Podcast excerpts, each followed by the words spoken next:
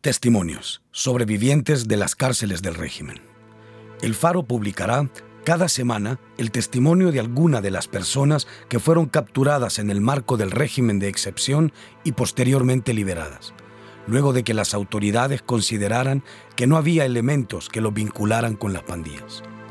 Estas voces narran en primera persona sus experiencias al interior de las prisiones.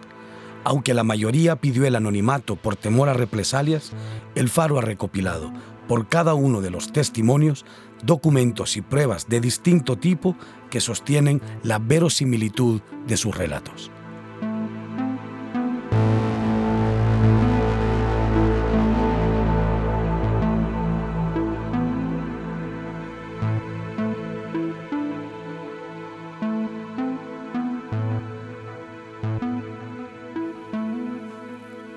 El señor U es un muchacho de 27 años, habitante de un cantón rural en el oriente del país. La familia del señor U trabaja en uno de los puntos turísticos de la zona y, como la mayoría de lancheros, se vio sometido a extorsión por parte de una pandilla. Él cree que la policía lo arrestó por eso, por haber sido obligado, bajo amenazas de muerte, a entregar dinero a esa estructura criminal aunque al momento de esta entrevista seguía sin tener certezas sobre las razones por las que fue capturado. A diferencia de muchos de sus familiares y vecinos, él solo estuvo detenido durante poco más de un mes. Debido a una grave enfermedad crónica, nunca pudo ser trasladado a un centro penal y pasó aquellos días en la Bartolina de una delegación policial donde el cuidado de su salud quedó a merced del arbitrio de los agentes describe humillaciones, golpes, hacinamiento, hambre. El señor U celebra los efectos que el régimen de excepción ha tenido en la desarticulación de las pandillas, que en su caso se ha traducido a no tener que pagar más extorsión a esas estructuras criminales. Sin embargo, cree que eso mismo se pudo haber conseguido sin necesidad de capturar inocentes. Cree que el régimen de excepción es como una guerra donde las personas pierden por completo su condición de ser humano. Desde que empezó lo del régimen, eh, yo siempre con mi hermano y mi papá trabajábamos de, de lanchero, y mi hermano también. Entonces en ese ambiente yo me crecí y ahí fue mi labor de trabajo desde pequeño prácticamente. Eh, y ya cuando el régimen empezó, eh, nosotros como lancheros pagábamos una renta a las pandillas. Okay. Entonces, eso fue lo que las autoridades tomaron como colaboración. Ellos no, no sé cómo hacen o cómo hacían para obtener el número de teléfono suyo. Entonces ellos lo que hacían era, era llamarte y decirte, te estoy hablando de, de tal de tal parte, digamos, eh, esto y esto, y queremos que tal fecha me entregues esto. Y si no lo entregas, pues tu familia corre peligro o, vos corres peligro. Así. Y ellos nada más te dan un lugar en donde vos puedes ir a dejar el dinero o te dan una persona a la que se lo puedes dar. Y, y solo te dan una fecha de entrega y tienes que cumplirla. Así funciona. Para, para ellas, a pesar de que nosotros no, no era de nuestro gusto, de nuestra voluntad darlo, sino que era como una obligación. Literalmente era una obligación darlo. Entonces, eh, todos los lancheros hacíamos eso, todito. No hay ninguno que se quedó, sin excepción de alguno. Cuando el régimen empezó, empezaron a investigar todo eso. Vinieron a hacer las primeras capturas en donde fue capturado mi papá, un primo, un tío mío y dos lancheros más. En esa captura se suponía que yo estaba también en la lista, eh, pero yo no me encontraba. Yo salí a celebrar el Día de las Madres con mi mamá, fue el 13 de mayo. Y luego la segunda redada que vinieron a hacer, igual preguntaron, pero tampoco me encontraba. Y así durante todas las redadas, hasta ya la última, eh, que directamente venían por cuatro supuestamente, que eran más importantes en teoría, que era mi primo, eh, yo y otros dos muchachos, siempre de acá. Entonces yo fui el primero que capturaron. Yo ya presentía que me iban a, capturar, yo lo presentía desde el día viernes. Eh, yo estaba donde mi tía ese día y me despedí de todos ellos, incluso de mi novia también me despedí. Y, porque yo presentía que, me iban a venir a traer, o sea, yo andaba un presentimiento algo extraño, de que, de que me iban a capturar, yo ya sabía que me andaban buscando. Yo nunca me fui a huir, tuve oportunidad de irme a huir, incluso de irme para los estados. Mis hermanos me mandaron a traer, no quise irme, porque yo sentía que no debía nada y no había cometido ningún delito y no pertenecía ni a pandillas ni nada. Entonces por eso no quise irme. y, pero yo andaba ese presentimiento y me despedí de ellos. El día viernes no vinieron. Eh, los esperé todavía el sábado. Eh, tampoco vinieron el día domingo igual. Y ya el día lunes yo ya tenía la certeza de que ese día sí iban a venir a hacer captura. ¿Cómo? No sé, nadie me había avisado nada, eh, ni, nada por el estilo. Entonces, este, ya el día lunes, el día domingo a mí me, detuvieron y acá cerca. Me detuvieron tres, tres agentes del ejército y me pidieron mis teléfonos. Yo andaba dos teléfonos, con uno que paso a internet y el otro lo ocupo para mensajear y todo. Y uno simplemente lo paso para compartir internet. me pidieron los teléfonos y yo no se los quise dar, porque hasta donde yo sé no tienen derecho los, los agentes del, del ejército de revisármelo. Entonces les dije que no, que no se los iba a dar. Luego me, bajaron de la bicicleta con, un culatazo del fusil. me pararon en la costilla. Y luego me bajaron me llevaron por una parte oscura de acá del campo. Y ahí me pidieron el teléfono. Yo les dije que les iba a dar uno nada más, que no les iba a dar los dos. Les entregué uno y el otro me lo quedé yo. Y porque no les quise entregar el otro, eh, me golpearon. Eh, me, me fregaron un poco la costilla. Eh, me dejaron un hematoma bien, bien, grande, la verdad. sí, y al día siguiente yo ya, yo por eso que había pasado, yo ya presentía que sí iban a venir el día lunes a, capturarme o algo por el estilo. Eh, y ese día me vine normalmente a las 5 de la tarde, 4 y media, yo me venía de donde mi tía, ese, día me vine noche, me vine tipo 7. y cuando almorcé donde ella, eh, por los golpes que andaba, no detenía la comida, eh, la, vomitaba. Entonces ya me vine tipo 7 de la noche de donde ella. Y yo vine y, me iba a ir de nuevo. Me iba a ir por donde, donde una pareja que tuve. Ya le había platicado con ella que me diera donde quedarme porque mi idea era irme a huir, porque yo ya presentía que se iban a venir por lo que había pasado un día anterior. Y me quedé porque si yo me iba se podían llevar detenida a mi mamá o a mi padrastro, uno de los dos, por tal de que ellos me entregaran, ¿verdad? Entonces, porque ya había sucedido, anteriormente ya había sucedido eso, de que habían capturado a un hermano del que venían a buscar para que el hermano lo entregara a él. Y si no lo entregaba, se lo iban a llevar detenido a él. Entonces por esa razón yo no me fui a huir ese día en la noche. Y me quedé acá en la casa. Y, yo me quedé esperando que vinieran tipo 7, 7 y media, los esperaba yo, hasta 8 de la noche. Y cuando no vinieron a las 8, yo pensé que ya no iban a venir. Pensé que ya no iban a venir. Y me metí al baño que iba a bañarme y de presto mejor decidí salirme del baño, ya estaba desnudo, me volví a cambiar y me salí. Y me puse a cenar. Y nomás me acosté a la hamaca a cenar, vinieron los, oficiales. En la casa me la rodearon varios agentes del ejército. Me la hicieron rodeada completamente. Y el policía entró. Fue el subinspector, el, jefe, el propio jefe, el que vino por mí. Entró, lo sacó a todos, a mis tías, a mis primas y a mi mamá y a mi padrastro, los sacó a todos para acá y los puso en fila. Y a mí me dejaron de último en la casa. Yo me quedé quieto en la casa, ¿para qué me iba a? Este, y, ya luego el policía entró solo por mí y apuntándome. Y otros tres soldados también apuntándome. Y yo salí con las manos en alto, dejé la comida, no, no cené. Y me vine y los preguntaron los nombres. Cuando les di el mío, dijeron que yo iba a quedar detenido, que los iba a acompañar.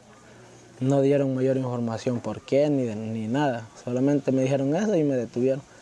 Me pidieron el teléfono, se los entregué.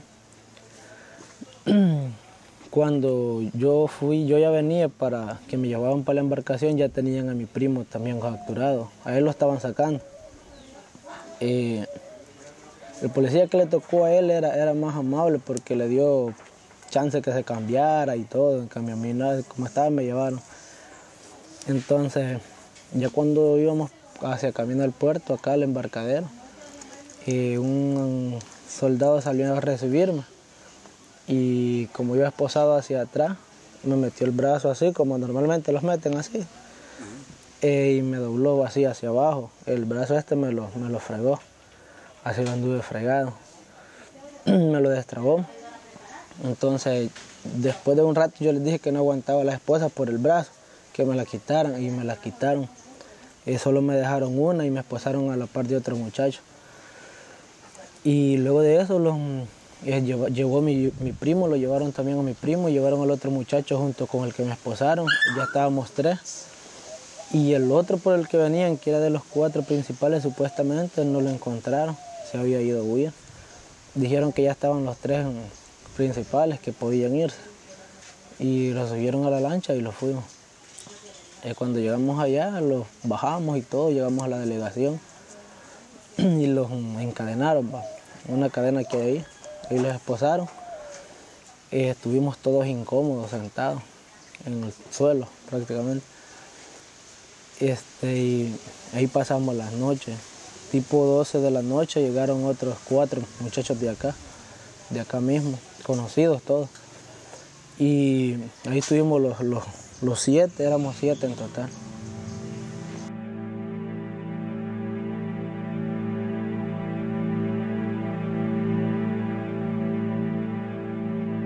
Luego de eso, al siguiente día, bueno, cuando llegaron todos, que todo terminó el operativo, llegaron los otros cuatro, en total éramos siete, dijo un oficial que nos acostáramos a dormir, pero no podíamos, porque obviamente los tenían sentados, no podíamos acostarlos.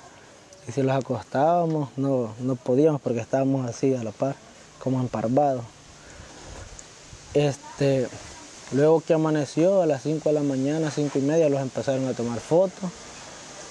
Y luego de como a las 7 ya estaban todas nuestras familias ahí, ya estaban afuera, nos permitieron que nos pasaran desayuno. Eh, los llevaron el paquete, eh, ropa, llena un boxer, una calzoneta y una camisa. Y a las 2 de la tarde nos llevaron para Bartolina de Usulután. Eh, cuando llegamos a Bartolina entramos, los, registraron, tomaron nuestros nombres, de dónde veníamos, nos dijeron de qué se nos acusaba. Se nos acusaba de, agrupaciones y colaboración de pandillas. Y ya nos hicieron la, revisión normal que hacen para entrar a Bartolina.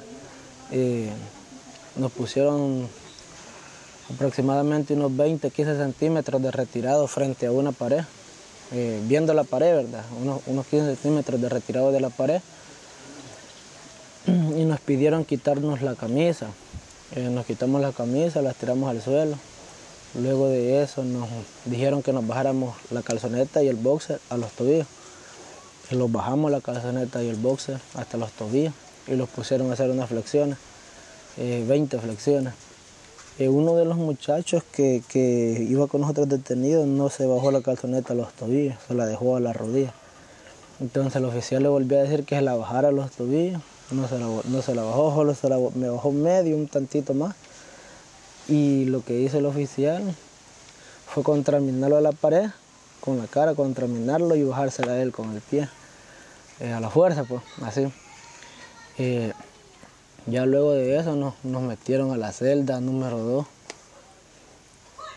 Y cuando entramos a la celda número 2, habían aproximadamente 53 personas en un espacio bastante corto. de unos 5 metros quizás por 6. Entonces,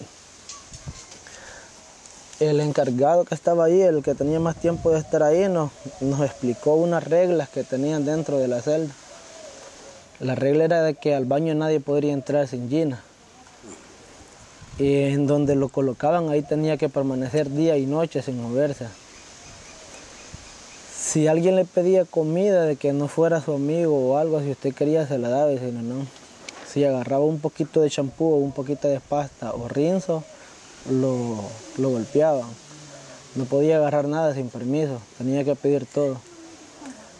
Para bañarse tenía que esperar que le dieran permiso de bañarse. El que tenía más tiempo daba el permiso para bañarse y puede bañar uno o no. Y si está cayendo agua, uno se baña, si no cae agua no se baña. Y para utilizar el baño se utiliza una vez al día. En la celda número 2 no había taza sanitaria.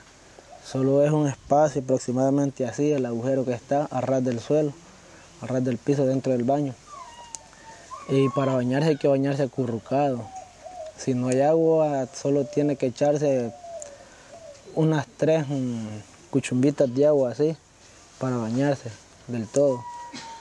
Cuando está cayendo agua así puede bañarse normal, unas seis, siete cuchumbaditas de agua, mientras no. Este, y si andaba buscando problemas dentro de la celda, igual lo golpeaban y lo castigaban a hacer la limpieza del baño y de la celda, la semana o dos, tres días, así. Esas eran las reglas que tenían. Y afuera del baño, todos tenían que andar sin gina, no podían andar gina. Y el que quebrara una de las reglas igual lo golpeaban. este lo golpeaban. Esas eran las reglas que tenían ahí. Y si el que tenía más tiempo de estar ahí en la celda quería la comida suya, se la tenía que dar. A nosotros, gracias a Dios, nunca los quitaron la comida. Bueno, al menos el que estaba encargado de la celda de nosotros nunca los quitó la comida. Siempre compartimos todo nosotros. Siempre lo compartimos.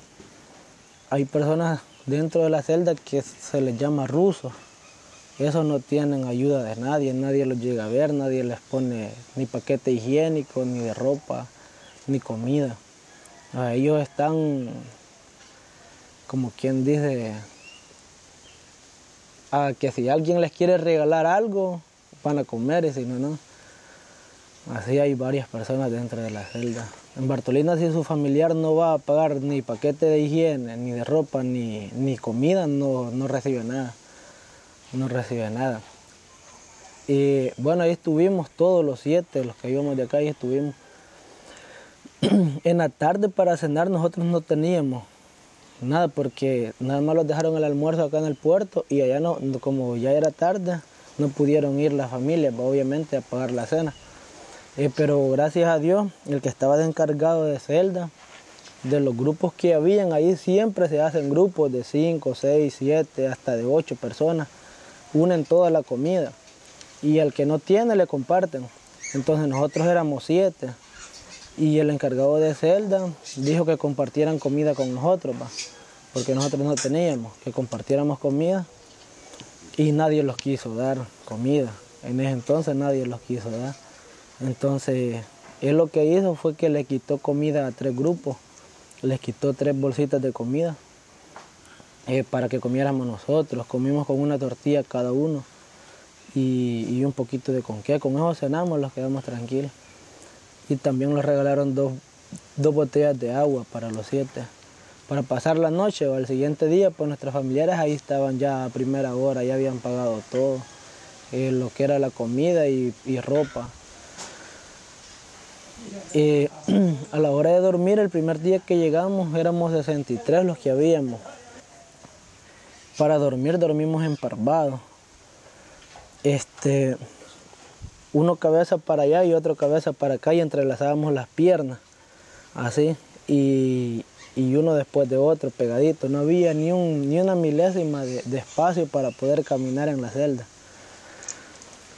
Media vez se acostaba, ya no podías levantarte al baño. Tenías que esperarte hasta amanecer al siguiente día. a nosotros, a mí y a otro compañero de acá los dejaron cerca del baño porque nosotros teníamos problemas. Y siempre los levantamos por los problemas de los riñones. Entonces el, el, que estaba encargado de la celda tuvo la gentileza de dejarlos cerca del baño para que pudiéramos estar yendo. Y al siguiente día que amaneció ya fueron a llamar nombres, ellos lo sacaron de la celda, fueron a hacerlos el fichaje y, nos entrevistó un, uno de la Procuraduría y nos dijo el proceso a seguir, ¿verdad? Y a nosotros nos dijeron que nada más iban a ser de, de 15 días a 6 meses máximo el proceso. y que dentro de 15 días íbamos a tener la audiencia. Y la audiencia se suponía que iba a ser presencial. Nosotros íbamos a estar presentes en la audiencia, pero no fue así la audiencia fue ausente, todas las audiencias prácticamente han sido ausentes. Si estás en Bartolina, la, audiencia es ausente, es, ausente, nada más llegan a, notificar de lo que dijo el juez, si te dejó en libertad, si vas para seis meses, si vas para un año, si vas a seguir en investigación. Solo nada más llegan a notificarte si tenés suerte. Si no, no llega nadie a notificarte.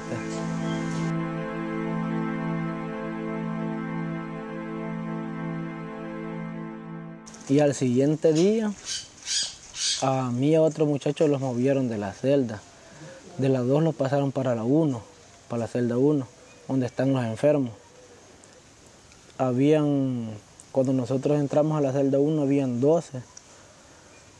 Sí, 12 habían. 12 enfermos ahí y nosotros dos éramos 14. Y ya después de eso quedamos separados del otro grupo de acá.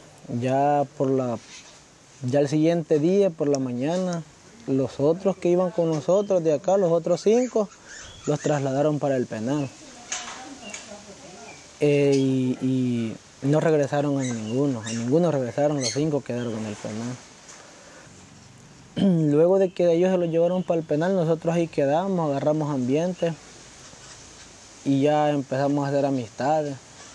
Eh, entraron otros muchachos después que hicimos amistad con ellos, formamos un grupito como de cinco y habían tres personas de que no recibían paquete alguno de alimento ni nada. E incluso había un señor de 65 años de que no tenía quien le llevara nada. Yo siempre le compartíamos de lo de nosotros, siempre le compartíamos. A los nueve días de que estuvimos ahí llegaron a notificarnos a nosotros de que íbamos a tener audiencia. Ese día que llegaron a notificar por la mañana, eh, yo ya estaba prácticamente bien, bien, bien mal de salud. Y me llevaron al hospital. Eh, para llevarme al hospital pasé cinco días con fiebre antes de llevarme al hospital. Pasé cinco días con fiebre y me llevaron al hospital porque prácticamente ya estaba tirado en el suelo, que ya tenía dos días de no levantarme. Yo tengo un problema renal, entonces tengo pérdidas de, potasio, magnesio, sodio. Y cuando eso se me baja, quedo como desplomado.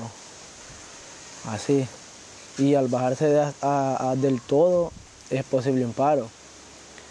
Entonces, yo me sentía bastante mal. Eh, al principio que empecé a sentirme mal, les dije al oficial. Y no, no me llevaron al hospital, ahí me dejaron. Este, ya cuando tenía cinco días que ya no pude levantarme, eh, ya incluso tenía dos días sin comer prácticamente, solo con unos sueros que me hacía el otro compañero de acá de la isla, él me hacía unos sueros y me los daba. con eso me, me mantuve esos otros dos días, pero ya sin levantarme. Y luego uno de los encargados de celda hizo como escándalo, digamos, para que llegara el oficial y me pudieran sacar para el hospital. Y cuando el oficial llegó, no me sacaron. Y al que estaba haciendo la, bulla para que me sacaran, lo castigaron. Lo dejaron sin comida un día. Entonces, después llegó el, inspector, el, jefe de la delegación de Zulután, y, se quejó con él. Ya él me sacó al hospital, pero igual lo dejaron castigado a él un día sin comida. Y nadie le podía dar nada porque por medio de las cámaras te miran. Y si vos le dabas algo, si el oficial lo había castigado y tú le dabas algo, tú te quedas sin comida una semana y también te, golpean. También te golpean. Entonces nadie le pudo dar nada. Entonces así pasamos. Bueno, me llevaron para el hospital. Al siguiente día de que me ingresaron era la audiencia. Fue un día viernes. Y yo pasé en el hospital cuatro días. Y el día domingo me dieron de alta, me llevaron de nuevo para, para Bartolina. Y el día lunes por la mañana lo llevaron al penal. Y solo llegamos al penal y lo volvieron a regresar porque ya estábamos enfermos. Entonces solo llegamos, los bajamos. En el penal, cuando te bajas de la perrera no puedes volver a ver hacia, a nadie hacia arriba, ni levantar la mirada, tenés que ver hacia abajo. Y si ves un guardia, uno de los custodios, unos 3, 5 segundos te golpean. A uno de los muchachos que iba con nosotros, que regresaron, eh, con un lapicero le pegaron en la, cabeza, lo rompieron. Eh, le dejaron un hoyito así en la cabeza y obviamente lo desangraron. Eh, también lo regresaron con nosotros, regresaron a, cinco. Este, ya cuando regresamos, entramos y todo. Y nosotros esperábamos que llegaran a notificar de la audiencia. Nunca llegaron a notificar. El abogado entró, el abogado que teníamos nosotros entró a avisarlo, pero como dos días después creo, llegó a avisarlo de, lo que habían dicho en la audiencia. Y a mí me dejaron libre bajo medida. Al otro muchacho no, no lo dejaron libre. Y luego que el abogado me dijo a mí de que habían quedado libertad, caía la semana de vacaciones de, de agosto. Entonces esa semana la pasé encerrado. Y esperábamos, o esperaba yo más que todo, de que la siguiente semana sí me dieran tampoco me dieron. Pasé como 15 días más encerrado luego de, la, de que ya habían dado la, resolución del caso. Eh, la última semana que yo estuve ahí, ya empezaron a tratarlos un poco mal, a todos los reos, a todos parejos. Es porque ya llegaban más seguidos los oficiales a veces hasta hacer requisa. Llegaron dos veces a hacer requisa. y a nadie le encontraban nada, simplemente llegaban solo por llegar. Ya después ahí pasé todavía dos semanas. Luego de eso, un día martes, sí, un día martes por la mañana llegaron a hablarme. Y solo me sacaron, no me avisaron para dónde iba, simplemente me sacaron. Y ya me empezaron a explicar cómo, cómo tenía que hacer o qué tenía que hacer para, para no volver a caer detenido. Y que me dijeron que no puedo salir del país y que tengo que estarme presentando a firmar cada 15 días. Y que si falto una firma, automáticamente vienen a detenerme de nuevo por no presentarme. Entonces tengo que estar sin fallar. Y también de que no puedo mudarme de domicilio y si lo hago tengo que notificar antes al juzgado. Si el juzgado me da el permiso de mudarme, eh, puedo mudarme, si no. Al principio, cuando me la leyó el oficial acá en Bartolinas, me dijo que iba a ser durante el proceso estuviera abierto, pero no me dieron una fecha exacta. Eh, yo me imaginé, yo me, yo me hice la idea de que tal vez los seis meses de que el proceso durara, porque se suponía que solo eran seis meses del régimen, que iban a estar dando, luego lo alargaron para un año. Entonces, en sí no sé cuánto tiempo es, porque se supone que es indefinido. Hoy he vuelto yo a trabajar ahí mismo donde estaba de lanchero y gracias a Dios hoy no se paga nada. Ningún local y antes todos los locales pagaban los locales, lancheros, carretoneros, todos, todos pagaban. Ahora nadie paga. En parte yo siento que, que, el régimen ha venido a ayudar, pero a la vez ha perjudicado. Ha ayudado a combatir lo de las pandillas, sí, ha ayudado bastante, porque incluso no paga renta.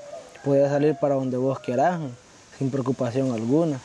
Porque yo últimamente Hoy hace poco, hace como un mes, fui a un lugar donde yo nunca había ido por temor a pandilla, que está ubicado en San Salvador. Este, y, ya había escuchado de, ese lugar que es bonito, eh, pero que a la vez era peligroso porque te asaltaban o, te podían matar.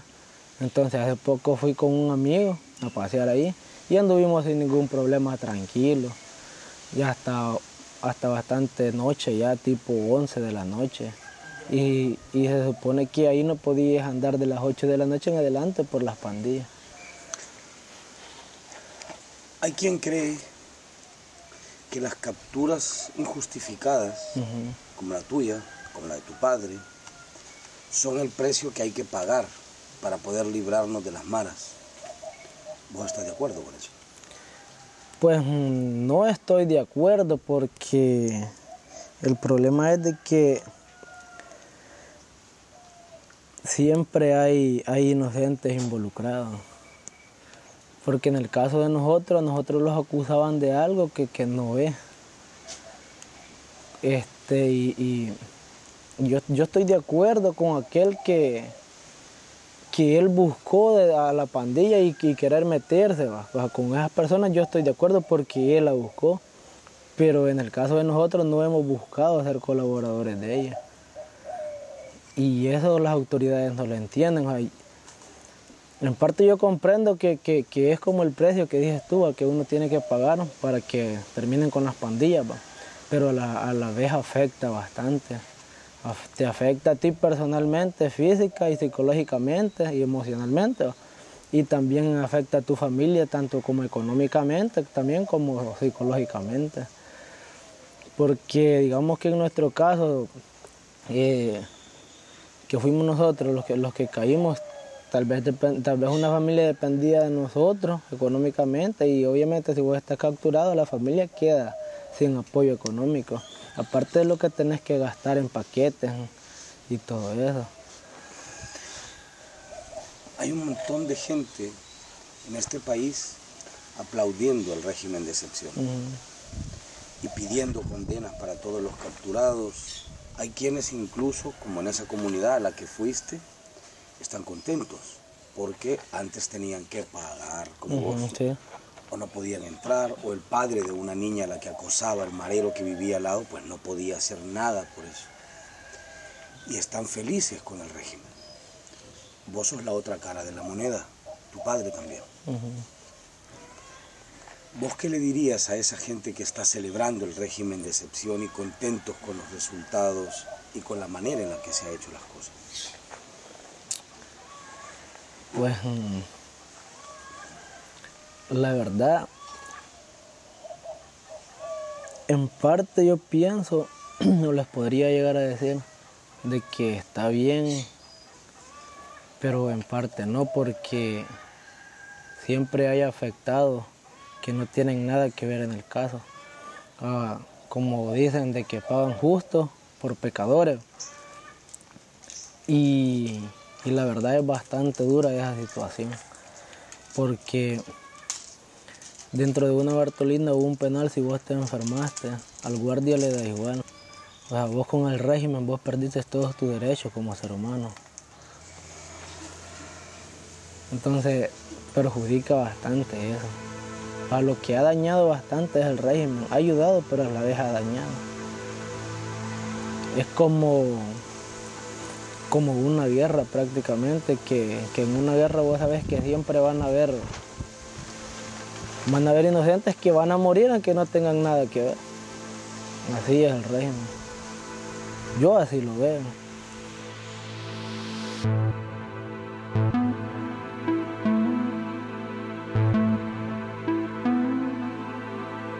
Si has vivido una experiencia como la que acabas de escuchar y quieres compartirnos tu historia, escríbenos a testimonios.elfaro.net. Nosotros te contactaremos.